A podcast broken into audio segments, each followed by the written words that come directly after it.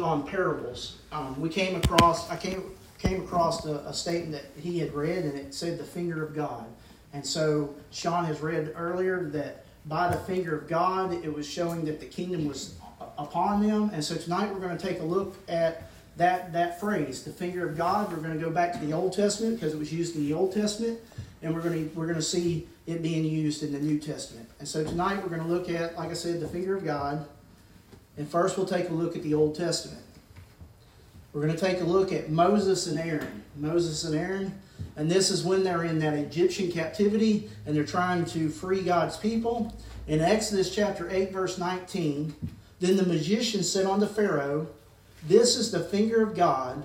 And Pharaoh's heart was hardened, and he hearkened not unto them as the Lord had said. And so the magicians are saying the things that they're doing, this is the finger of God coming upon us. Well, what had just happened? What had just happened? In verse 15 of Exodus 8, but when the Pharaoh saw that there was respite, he hardened his heart and hearkened not unto them as the Lord had said. And so they had given him some relief. They had given him and his people some relief. Uh, they respite was relief. But what was it from? In Exodus chapter 8, verse 6, and Aaron stretched out his hands over the waters of Egypt, and the frogs came up and covered the land of Egypt. And so they had just had that plague of the frogs the frogs were everywhere. And so Moses had given them re- re- relief from that because he, he made, um, he made uh, request of God to, to retract the frogs. And so they were getting relief. Now God is sending another plague on them. In Exodus chapter 8, verses 16 and 17, and the Lord said unto Moses, Say unto Aaron, Stretch out thy rod and smite the dust of the land, that it may become lice throughout all the land of Egypt. And they did so. For Aaron stretched out his hand with his rod and smote the dust of the earth, and it became lice in men and in beasts, and all the dust of the land became lice throughout all the land of Egypt. And so God had had removed the frogs, and the Pharaoh was going to let his people go, but he always hardened his heart and he wouldn't let them go. So God sent him another plague, and he sent him these lice. So why would the magician say that this is a finger of God, but not the former plague of the frogs? In Exodus chapter 8, verse 18, and the magicians did so with their enchantments to bring forth lice, but they could not. So there was lice upon man and upon beast. And so this is the first instant that we're reading where those, those magicians and those sorcerers were not able to duplicate what God had sent upon them. Whether they were doing it through trickery, we're, we're, the Bible doesn't really say, but they were not able to do this. And so when they were not able to produce the lice, they said, This is the finger of God come before. And so they were not able to fake their way through this plague as they had done earlier. In Exodus chapter 8, verse 7, and the magicians did so with their enhancement, enhancements, talking about the frogs, and brought up frogs upon the land of the earth. And so they were able to do the frogs. Going back to Exodus chapter 7, verses 20 through 22. And Moses and Aaron did so as the Lord commanded, and he lifted up the rod and smote the waters that were in the river, in the sight of Pharaoh and in the sight of his servants. All the waters that were in the river were turned to blood, and the fish that were in the river died, and the river stank, and the Egyptians could not drink of the water of the river, and there was blood throughout all the land of Egypt. And the magicians of Egypt did so with their enchantments. And the Pharaoh's heart was hardened, neither did he hearken unto them, as the Lord had said. And so here we can see that they are duplicating, turning water into blood. And then in Exodus chapter 7, verses 10 through 12. And Moses and Aaron went into Pharaoh, and they did so as the Lord had commanded. And Aaron cast down his rod before Pharaoh and before his servants, and it became a serpent. Then Pharaoh also called the wise men and the sorcerers, now the magicians of Egypt. They also did in the like manner with their enchantments. For they cast down every man his rod, and they became serpents. But Aaron's rod swallowed up their rods. And so it says that they were able to produce uh, serpents out of these rods.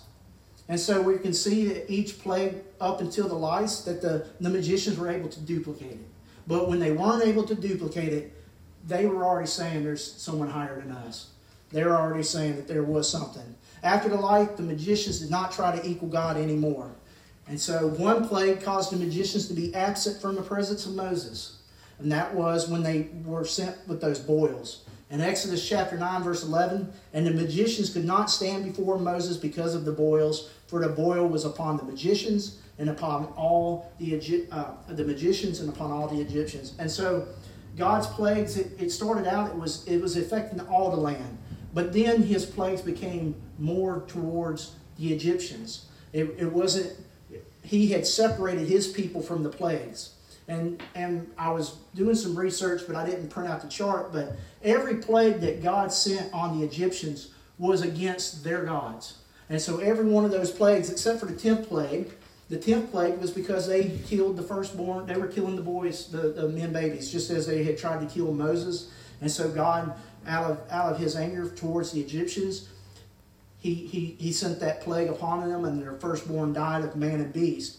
But God was showing that He was the true God, that He was better than any of the gods that they were serving in Egypt. And so every time that He did a plague, it was going against their gods. God reveals what He wants out of the Egyptians. In Exodus chapter 7, verse 5, and the Egyptians shall know that I am the Lord when I stretch forth my hand upon Egypt and bring out the Lord uh, the bring out the children of Israel from among them. And so when he's sending out these plagues, it's to confirm who God says he is. He is I am. How is he going to do this? In Exodus chapter 7, verse 3, and I will harden Pharaoh's heart and multiply what? My signs and my wonders in the land of Egypt. And says the plagues, the finger of God was to prove that he was the Lord, that he was better than any of those Egyptian gods that they were worshiping. It is thought that the plagues 1 through 9 were against the gods of Egypt, and the last plague was because the Egyptians killed all male babies of the Israelites. And then you have the law of Moses. The law of Moses. It too was written by the finger of God. In Exodus chapter 31, verse 18, and he gave unto Moses, when he had made an end of communing with him unto Mount Sinai, two tables of testimony, tables of stone, written with the finger of God. And so the commandments, the Ten Commandments, were written by the finger of God. In Exodus 24, verse 12, and the Lord said unto Moses, Come to me in the mount and be there, and I will give thee tables of stones and a law and commandments which I have written, that thou mayest teach them. And so, again, we're, we're seeing that these are tables of stones that God that wrote. It was a law. It was the commandments, those Ten Commandments that He wrote on the stones. And then Exodus chapter 32, verses 15 and 16. And Moses turned and went down from the mount, and the two tables of the testimony were in his hands. The tables were written on both their sides, on the one side and on the other were they written. And the tables were what? The work of God. The, and the writing was the writing of God, graven upon the tables. And so it was by the works of God. It was by that miraculous power. It was by the finger of God that he wrote that law. In Exodus 34, verse 1, And the Lord said unto Moses, Hew these two tables of stone like unto the first. Well, Moses had come down from the mount when he had received the law, and he had seen all that mischief that the people were worshiping, that, that golden calf. And so Moses, out of anger, he cast the law on the ground and he broke them into pieces. And so now when he's coming back, the Lord said he wanted him to hew. See, the first time God made the stones, but this time he's telling Moses to hew two tables of stone like unto the first. And he says, And I will write upon these tables the words that were in the first tables, which thou breakest. And Deuteronomy chapter 10, verse 4, and he wrote on the tables according to the first writing the Ten Commandments. So we know what was written on those tablets. It was the Ten Commandments, which the Lord spake unto you in the mount out of the midst of the fire in the day of the assembly, and the Lord gave them unto me.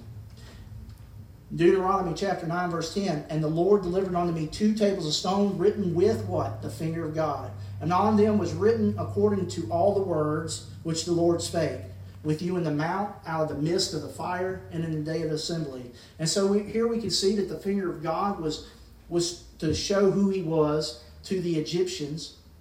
So through those miraculous powers, plagues that he was sending on them, he was showing who he was. And then it's by the, the finger of God that they were given the Ten Commandments. He had chosen his people, and he had chosen the nation of Israel. The old law was written by the finger of God on the stone tablets. And then we read about fingers. We read about fingers, which uh, this is a, uh, it doesn't say finger of God, but in Daniel chapter 5, verses 5 and 6, in the same hour came forth fingers of a man hand and wrote over against the candlestick upon the plaster of the wall of the king's palace, and the king saw that part of the hand that wrote.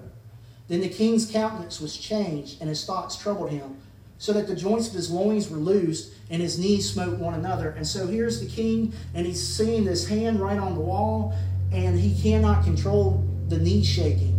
His knees are shaking, and he's not able to control his movements. This is King Belshazzar. He's seeking help. In Daniel chapter 5, verse 7, the king cried out aloud to bring in the astrologers, the Chaldeans, and the soothsayers. So, just as in, in those days in Egypt when they brought in those magicians, he's asking for his magicians. He's asking for his wise men. And the king spake and said to the wise men of Babylon, Whosoever shall read this writing and show me the interpretation thereof shall be clothed with scarlet and have a chain of gold about his neck, and shall be the third ruler in the kingdom. And so here we can see scarlet. Uh, they were going to be clothed with scarlet, and they were going to have a chain of gold. Third ruler in the kingdom. But they were unable to help. They were unable to help. In Daniel chapter 5, verse 8, then came in all the wise men, but they could not read the writing, nor make to the king the interpretation thereof. And so they were not able to translate they were not able to make interpretation to the king because they were not true um, wise men. Daniel chapter 5, verses 10 through 12. Now the queen, by reasons of words of the kings and his lords, came into the banquet house, and the queen spake and said, O king, live forever. Let not thy thoughts trouble thee, nor let thy countenance be changed. There is a man in thy kingdom in whom is the spirit of the holy gods. And so she's referring to Daniel because Daniel had interpreted dreams before. Nebuchadnezzar, he had he had um, gave him the interpretation of many dreams. And so in the days of thy father, light and understanding and wisdom, like the wisdom of gods was found in him, who the king Nebuchadnezzar, thy father, the king, I say, thy father made master of the magicians, astrologers, Chaldeans, and soothsayers for as much as the excellent spirit and knowledge and understanding, interpreting of dreams, showing of hard sentences, and dissolving of doubts, were found in this same Daniel, whom the king named Belteshazzar. Now let Daniel be called, and he will show the interpretation. And so God had used Daniel before to give the interpretation of the dreams to let Nebuchadnezzar know that he was going to lose his kingdom, that he was going to be conquered by the Medo Persian kingdom. Then Daniel answered and said before the king, Let thy gifts be to thyself, and give thy rewards to another. But Daniel was not doing it because he wanted any, any rewards. Yet I will read the writing unto the king and make known to him the interpretation. O thou king, the most high God, gave Nebuchadnezzar thy father a kingdom, and majesty, and glory, and honor. And for the majesty that he gave him, all people, nations, and languages trembled and feared before him whom he should be uh, he would slew, and whom he would keep alive, and whom he would he set up, and whom he would he put down. But when his heart was lifted up, when Nebuchadnezzar he was proud, he was he was saying that he was doing everything, and his mind hardened in pride. He was disposed from his kingly throne, and they took his glory from him. And so, Nebuchadnezzar, he had lost that great fame God put Nebuchadnezzar in power, and when the king thought too highly of himself, God humbled him and took the throne from him. How did he do this?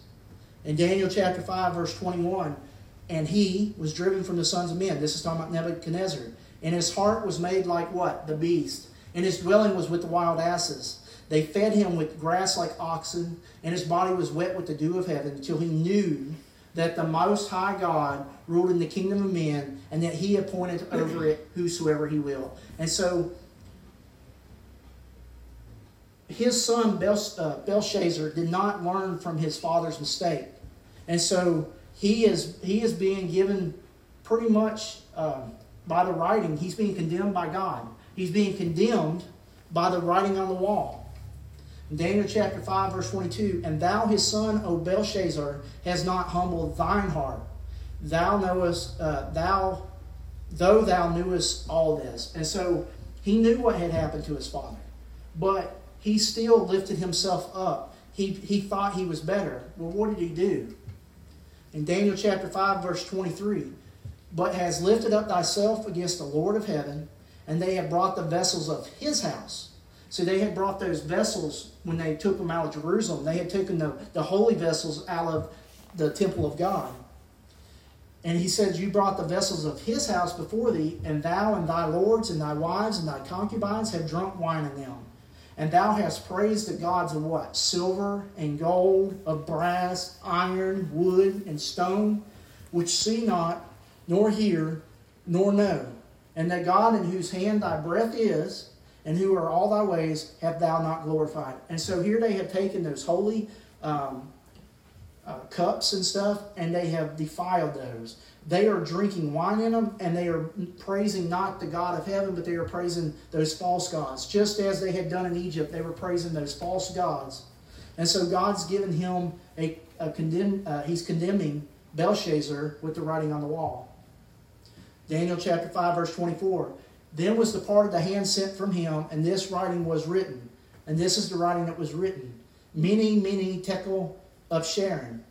And so Daniel 5.26, he says this is the interpretation of the thing, meaning God hath numbered thy kingdom and finished it. And so he's telling him his rule will come to an end. Then in Daniel chapter 5, verse 21, uh, 27, he says, Tekel, thou art weighed in the balance and are found wanting. And so he was he was put on that scale and he was not found righteous. His sins were against the great uh, were, were great against God. Daniel chapter 5, verse 28, and Peres, thy kingdom is divided and given to who? The Medes and the Persians. And so the, the Babylonians were going to be conquered by the Medes and the Persians. And when would this happen? Daniel chapter 5, verse 30 and 31, and that night, the same night, was Belshazzar, the king of the Chaldeans, slain, and Darius the Median, uh, the Mede, I'm going to call him Mede, took the kingdom, being about three score and two, two years old. And so Belshazzar, his, his, his life, he was, he was slain, his kingdom had come to an end, and now the king, uh, the Babylonians are in, uh, they're going to be captured by the uh, Median, the Medes. The judgment came the same night. This time the finger of God was used to condemn the unrighteous. So now we'll take a look at the New Testament the New Testament. As Sean had read earlier, uh, Jesus, he talked about the finger of God. In Luke chapter 11, verse 20, but if I, with the finger of God, this is Jesus speaking, cast out devils, no doubt the kingdom of God has come upon you. And so here they were trying to say that he was doing the power by the devil, that he was casting out devils, uh, devils because he was working for the devil. Well, what is the finger of God that Jesus is referring? Matthew chapter 12, verse 28. But if I cast out devils by what? The Spirit of God, then the kingdom of God has come upon you. And so it's the finger of God was the Spirit of God. And so he was doing these, these signs and wonders, proving who he was, that he was the Son of God. That's what these, these things were, were was to prove who he was. That's why God was gave him that, that baptism of the Holy Spirit and that he was able to um, confirm his message and confirm who he was. Jesus cast out the demons by the finger of God, which is the Holy Spirit. In Luke chapter 11, verses 14 and 15, and he was casting out a devil, and it was dumb. And it came to pass when the devils was gone out, the dumb spake, and the people wondered. But some of them said he casted out devils through Beelzebub, the chief of the devils. And so here they're seeing Jesus do this wonderful work. He's casting out these evil spirits and then they're giving the credit to Beelzebub. They're not giving the credit to God. In Matthew chapter 12, verse 26, and if Satan cast out Satan, he is divided against himself, and how should then his kingdom stand? And so Jesus is arguing with him. He said if Satan is casting out Satan, he's divided, he's not united.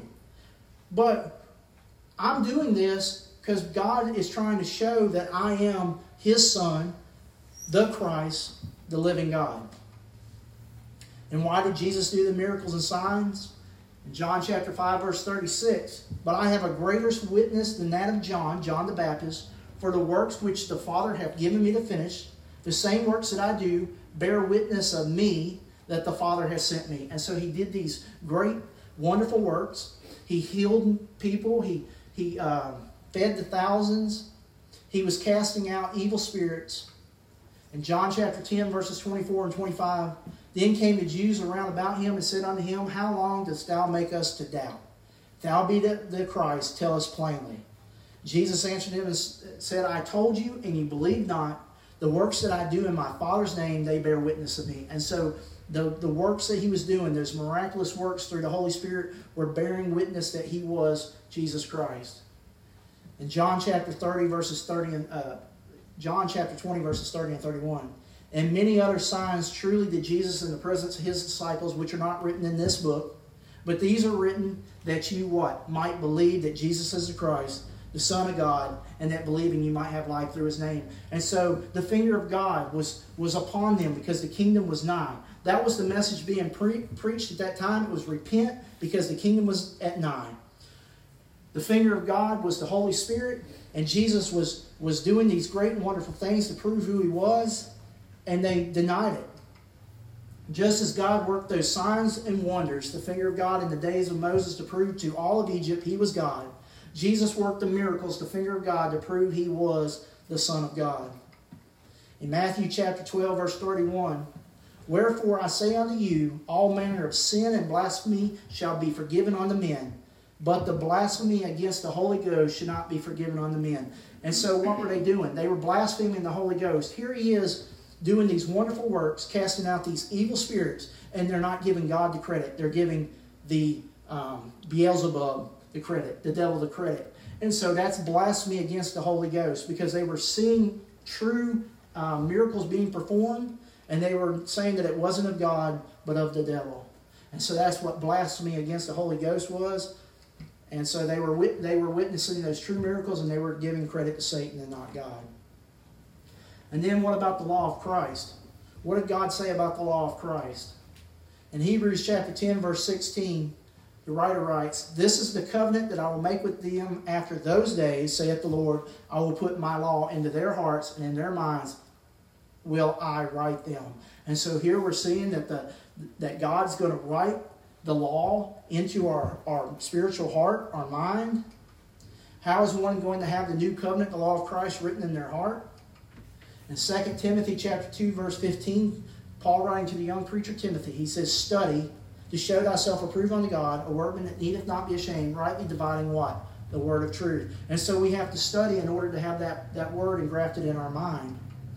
And how did we get the word of truth? 2 Timothy chapter 3, verse 16, all scripture is given by the inspiration of God and is proper for what? Doctrine, for reproof, for correction, for instruction in righteousness. And so all scripture is given by the inspiration of God. Well, when he poured out his spirit on the day of Pentecost, and they had gotten that those um, the Spirit of God, the Holy Spirit.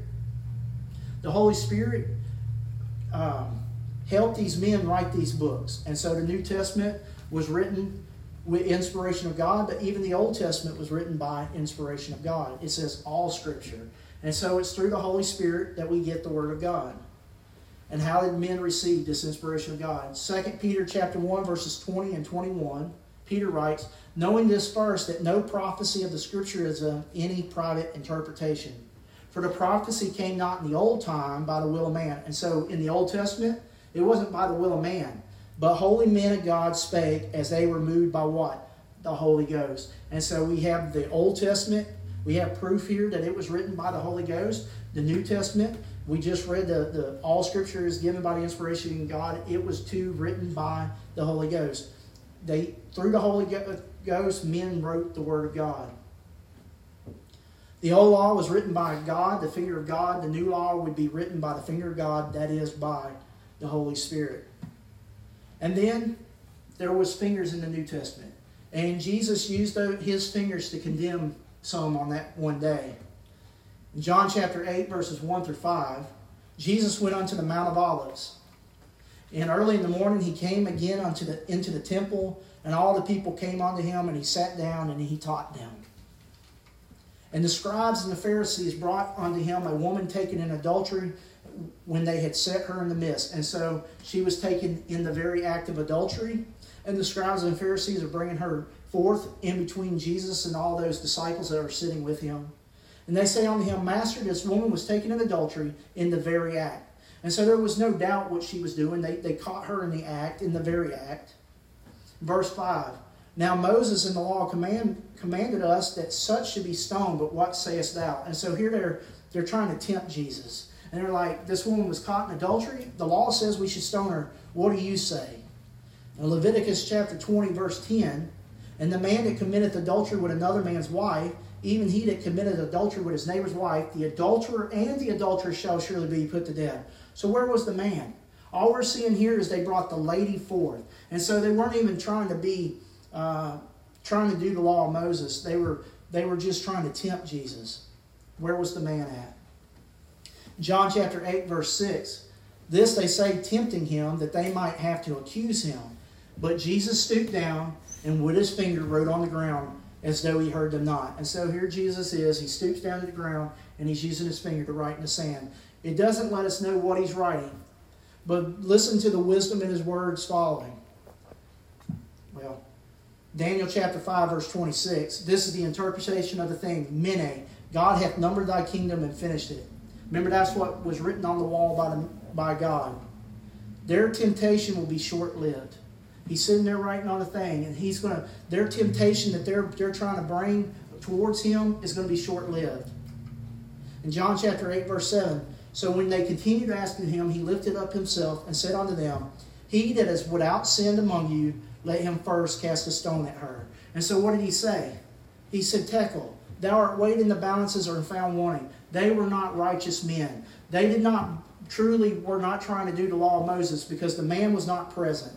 They were being hypocrites. They were, they were weighed in the balances and they were found not righteous. And so he's telling them, if you're without sin, you cast the first stone at this lady. They were hypocritically judging her. John chapter 8, verses 8 through 10. And again he stooped down and wrote on the ground. And when they heard it, being convicted by what? Their own conscience, went out one by one beginning at the eldest, even unto the last, and Jesus was left alone, and the woman standing in the midst. And so here they have self convicted themselves through that writing on the ground and by the wisdom of Jesus. He just spoke to them and said, He without sin cast the first stone. When Jesus had lifted himself up, himself, up himself, and saw none but the woman, he said unto her, Woman, where are thine accusers? Hath no man condemned thee? In Daniel chapter 5, verse 28, Peres, thy kingdom is divided and given to the Medes and Persians. Not one of them were left because of the beam in their own eyes. In John chapter 8, verse 11, she said, No man, Lord. And Jesus said unto her, Neither do I condemn thee. Go and sin no more. Jesus told her to repent. We do not know what Jesus wrote on the ground. However, we know what he said condemned the unrighteous. Just as Belshazzar was condemned by the writing on the wall with the finger of God, that he was lifted himself up and he did not believe in the true uh, living God. And so here's these Pharisees, these religious leaders in that day, but they were hypocrites. Jesus was always, Oh, ye hypocrites, oh, ye hypocrites. They never wanted to truly do the law of God. They just wanted to elevate themselves and think highly of themselves, just as Belshazzar had lifted himself with, with pride. And then the third point is the law must be taught. The law must be taught. In Exodus chapter 24, verse 12, and the Lord said unto Moses, Come unto me in the mount, and be there, and I will give thee tables of stones and a law and commandment which I have written, that thou mayest teach them. Well, what have we been commanded to do? In Matthew chapter 28, verses 19 and 20, Go ye therefore and teach all nations, baptizing them in the name of the Father, and of the Son, and of the Holy Ghost, teaching them to observe all things whatsoever I have commanded you. And lo, I am with you always, even to the end of the world. And so, just as Moses was to teach the law of Moses to his people, he was to teach that old law, we are to go forth once we have the law inscribed in our, our hearts. We are to go and teach the lost. How do we teach today? In Colossians chapter 1, verse 23, if you continue in the faith, grounded and settled, so you have to be you have to continue therein in the faith, and be not moved away from what? The hope of the gospel. The hope of the gospel is our hope for eternal life, that, res- that day of resurrection, which we have heard and which was preached to every creature which is under heaven, whereof I, Paul, am made a minister. And so he preached the word of God. They had heard the word of God. They had obeyed. He's talking to the church at Colossae. He, they had obeyed the word of God. And now he's telling them to continue in the faith, grounded and settled. It's by preaching. That's how we're to teach today. In 1 Corinthians chapter 1, verse 21, Paul writing to the church of Corinth, he says, For after that, the wisdom of God, the word by wisdom knew not God. It pleased God by what? The foolishness of preaching to save them that believe. And so it's the wisdom of God. He has used preaching to save them that will believe. In Romans chapter 10, verses 13 and 14, Paul writing to the church at Rome, For whosoever shall call upon the name of the Lord shall be saved. And so we're, we're told whoever will obey the Lord will be saved. Well, how will we know what to do or what to obey? How then shall they call on him in whom they have not believed? And how should they believe in him whom they have not heard? And how should they hear without a preacher? And so it's our duty as Christians to go out to the world to teach and preach the gospel of Christ. And what is one to preach? 2 Timothy chapter 4, verse 2, we're to preach the word, be instant in season and out of season. We preach it when they like it, they, we preach it when they don't. We reprove with it, we rebuke with it, we exhort with all long suffering and what? Doctrine. This is the only place that we can get our doctrine that we go by. The things that we do in the worship service has to come from the Word of God. And so tonight, if there's any here today that have not obeyed the gospel of Christ, we extend that invitation. The same one that's been almost 2,000 years, and that starts by hearing the Word of God. Romans 10 17. So then faith comes by hearing, and hearing by the Word of God. And then you must believe that Jesus Christ is the Son of God. John uh, 20, verses 30 and 31. And many other signs truly that Jesus in the presence of his disciples, which are not written in this book. But these are written that you might believe that he is the Christ, the Son of God. Then you must repent of your sins. That is to have a change of heart that produces a change of life. Luke 13, 3 and 5. Jesus says, I tell you, nay, except you repent, you shall all likewise perish. And then you must confess before men that he is the Son of God, just as the Ethiopian eunuch did in Acts chapter 8, verse 37.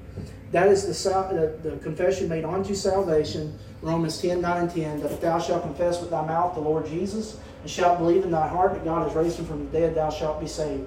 For with the heart man believeth on the righteousness, and with the mouth confession is made unto salvation. And so you're headed in the right direction. And then you must allow someone to immerse you in water for the remission of sins, Acts 2.38, placing you into Christ, Galatians 3, 26 and 27. And then just as Paul had told them to stand fast in what they had received, heard, and believed, we too are to remain faithful until death, Revelation 2.10. And so if there's any that perhaps you have obeyed, but you have um, stumbled along the way and you need the church to pray for you, we ask that you come together. If we can help you in either way, as together we stand and sing the song of invitation.